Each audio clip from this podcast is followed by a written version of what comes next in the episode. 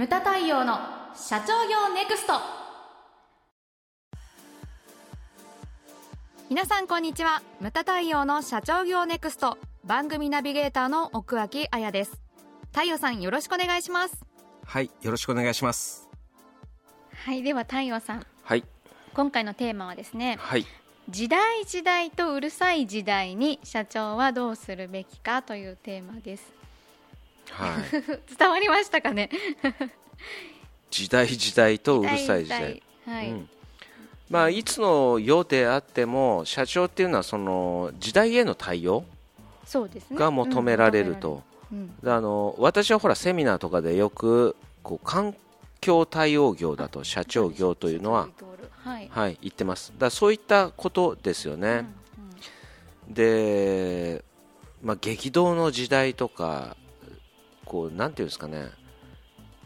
今が一番激動みたいな感じでずっとなんか言われてるんだけれどももうずずっと続くんですよね。そうですね。だから、あの全国経営者セミナーのパンフレットって見るとずっと激動の時代って答え、ね、書いてあったりとか毎年。毎年。うんうん。でねなんかちょっと我々世代からしてみるとその高度成長期の時に激動の時代とか書いてあると、ちょっとムッとする部分もあったりするんだけれども、まあでもね、まあ今変化が激しい時代とかね、すね。まあ物は言いよう、うん。確かに変化は激しくなってるんですけれどもでそのね会長の初めての全国経営者セミナーで登壇した時の音源を聞いたらやっぱりあれえいくつだったかな？いつだったかな？84年とかそのぐらいだったのかな、で私が10あ12歳の時、まあ確かそれだったと思うんですけれども、物が売れない時代って言ってたんですよ。全然売れる時代ですよって感じですね。いや 今から考えるうんまあね。と どうなんだろう。テレビが売れないって言ってたんですよ。えもうその時代ですそうかそう。へーテレビが売れないと。だ今だからまたそうなんじゃないのかな、っていうのはその、まあ、ブラウン管の時代ですよね。うん。もう一家に一台テレビがあだから一巡しちゃったわけですよ。ー行き渡っちゃったそう。でそれで物が売れないとこう嘆いてる人がいるけれどっていうふうに言ってた。でそこからまた時代変わってその液晶になって薄くなった。でまた一巡しちゃったんですよね。だから今激安になったりとか、はい。そういうような感じになってますけれども、あのそう物が売れない時代って私が入居した時の、えー、とププレジデントのタイトルにもあったのを覚えてるぐらいです。そうなんですか、うん、うん。へえそうなんですよね。ちょっと見てみたいですねなんか。も売れない時代に物を売るみたいな。いろいろヒントがありそう。そううちの営業マン特訓のうんうん。セミナーが紹介されてたりとか、ああ本当ですか、うん、そそれで覚えてるんですけれども。へー。あの時代っていうのはだからねさっきも言った時代インフレの時代から、うんうん。それから、まあ、デフレ本格的なデフレ、バブルはじけて、まあ、90年代は余波があったんだけれども本格的なデフレっていうのは2000年ぐらいから始まり、そしてですね、まあ、今また潮目が変わってますよね、そうですね。まあ、インフレ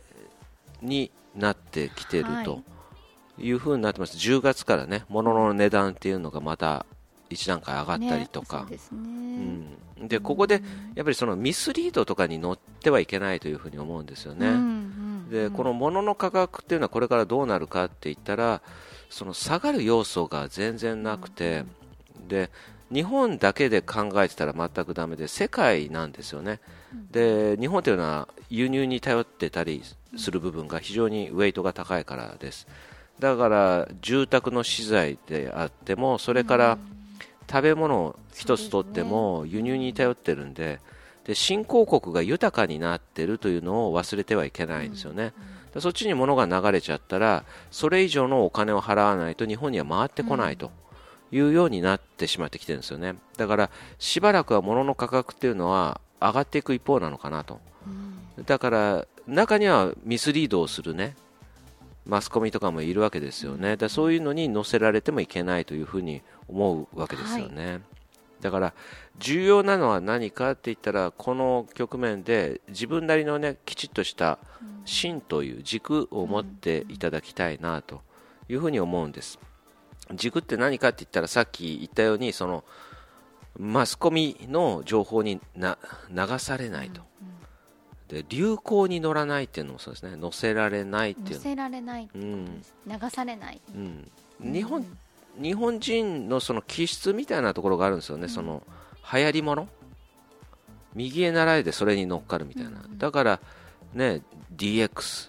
うん、DX が流行ったらうちも DX みたいな。だから計画書にそうすると何ていうんですかね。今年は DX だみたいなのをね、本当に書いちゃう人がいるわけですよ。そういった流行に乗らない。もちろん重要なことですよ。そうですね、うん、で我々ぐらいの規模感、まあ、の会社っていうのは意味があると思うんですよね。で今までほらなんていうかこう人が抜けたらまた採用みたいなこう単純なあの流れだったんですけれどもこれからはだからそのある部分は DX 化して精進化するとかそういったものも考えなきゃいけないしね。そういった分では大切だとは思うんですけれどもね、あの単純にその流行に乗ってはいけないというようなものはありますね。結構なんかその DX で言えばあの DX の勉強会やってるじゃないですか、うん。はい、でやっぱりその DX っていうところを目的にしちゃってる企業さんとかがやっぱ、まあ、うん、いるわけですよね。やっぱそういう流行りものってなんかいつの間にか手段であるはずなのになんかそれが目的みたいになっているっていうパターンって結構多いと思うんですけど、うん、どうですかありますね、うん、そそういうのありますね。だ目的そう。あの目的の履き違え、うん、だ私がよくほらコミュニケーションを取りなさいって言って、うん、分かったって言って LINE ワークスみたいなのやって書き込めって言ってる人をこの間見かけた。書き込ませることが目的ではないんですよね。でそれやいやそれは違いますよっていうふうにあの申し上げたんですけれどもコミュニケーションで一番大切なのは何かっ対面と対話、うん、この2つだけなんですよね。だから対面でなければ意味ないし、うん、そのその言葉をね、ね。乗っけてそれに多分社員さんとしては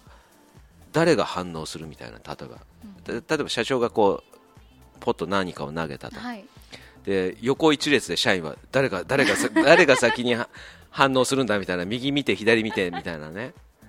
それってだから対話にもならないしで相手の表情も見えないわけですよね。で LINE ワークスとかの怖いところはだからほら今よくあるのがネットとかでも誤送信とかあねそうですね、はい、消せない？しかも。人生終わったみたいなね。よくあるじゃないそういうの、俺も間違えて送ったことあるけどね。そういったものあのだから非常にだからストレスになっちゃうんですよね、うん、そういう風になったら。だからその目的の履き違えっていう人もいるその DX もそうだと思うんですよね、だからそういう人こそがだから流行に乗っちゃってる人なんですよね、乗せられちゃってる人、ね、うん、そういう風になってはいけないと。だから自分なりの、ね、きちっとしたものを持ってですね、まあ、それで、まあ、時代時代とこれテーマですよね。うるさい時代に。うるせえと。俺はこういうふうにやってるから大丈夫なんだみたいにね強く言える社長になっていただきたいなとい。うふうに思いますね、はい、まあ、マスコミにあのー、ね載せられるっていうか、まあ、流されるっていうか、はい、こういろんなねこう幅広い情報っていうのをまず手に入れてその中でその選ぶっていうことが社長には大切だというのが一つなんですけれどもあとはだから信用する人自分がこの人の話は信用できるっていう人メンターみたいなのを持つとかね。例えば例えばデータとかをもとに話す。ね、ほらうちの、えーと、親しい方だと寺島実郎先生であったりとか、はい、それかあこの間あれだった盛岡の会社ではそのその中に俺の名前が入ってた。あ嬉しいですね。そうそうそう。あとねほら中には三橋先生のファンもいっぱいいらっしゃいますし、とかあとはそのね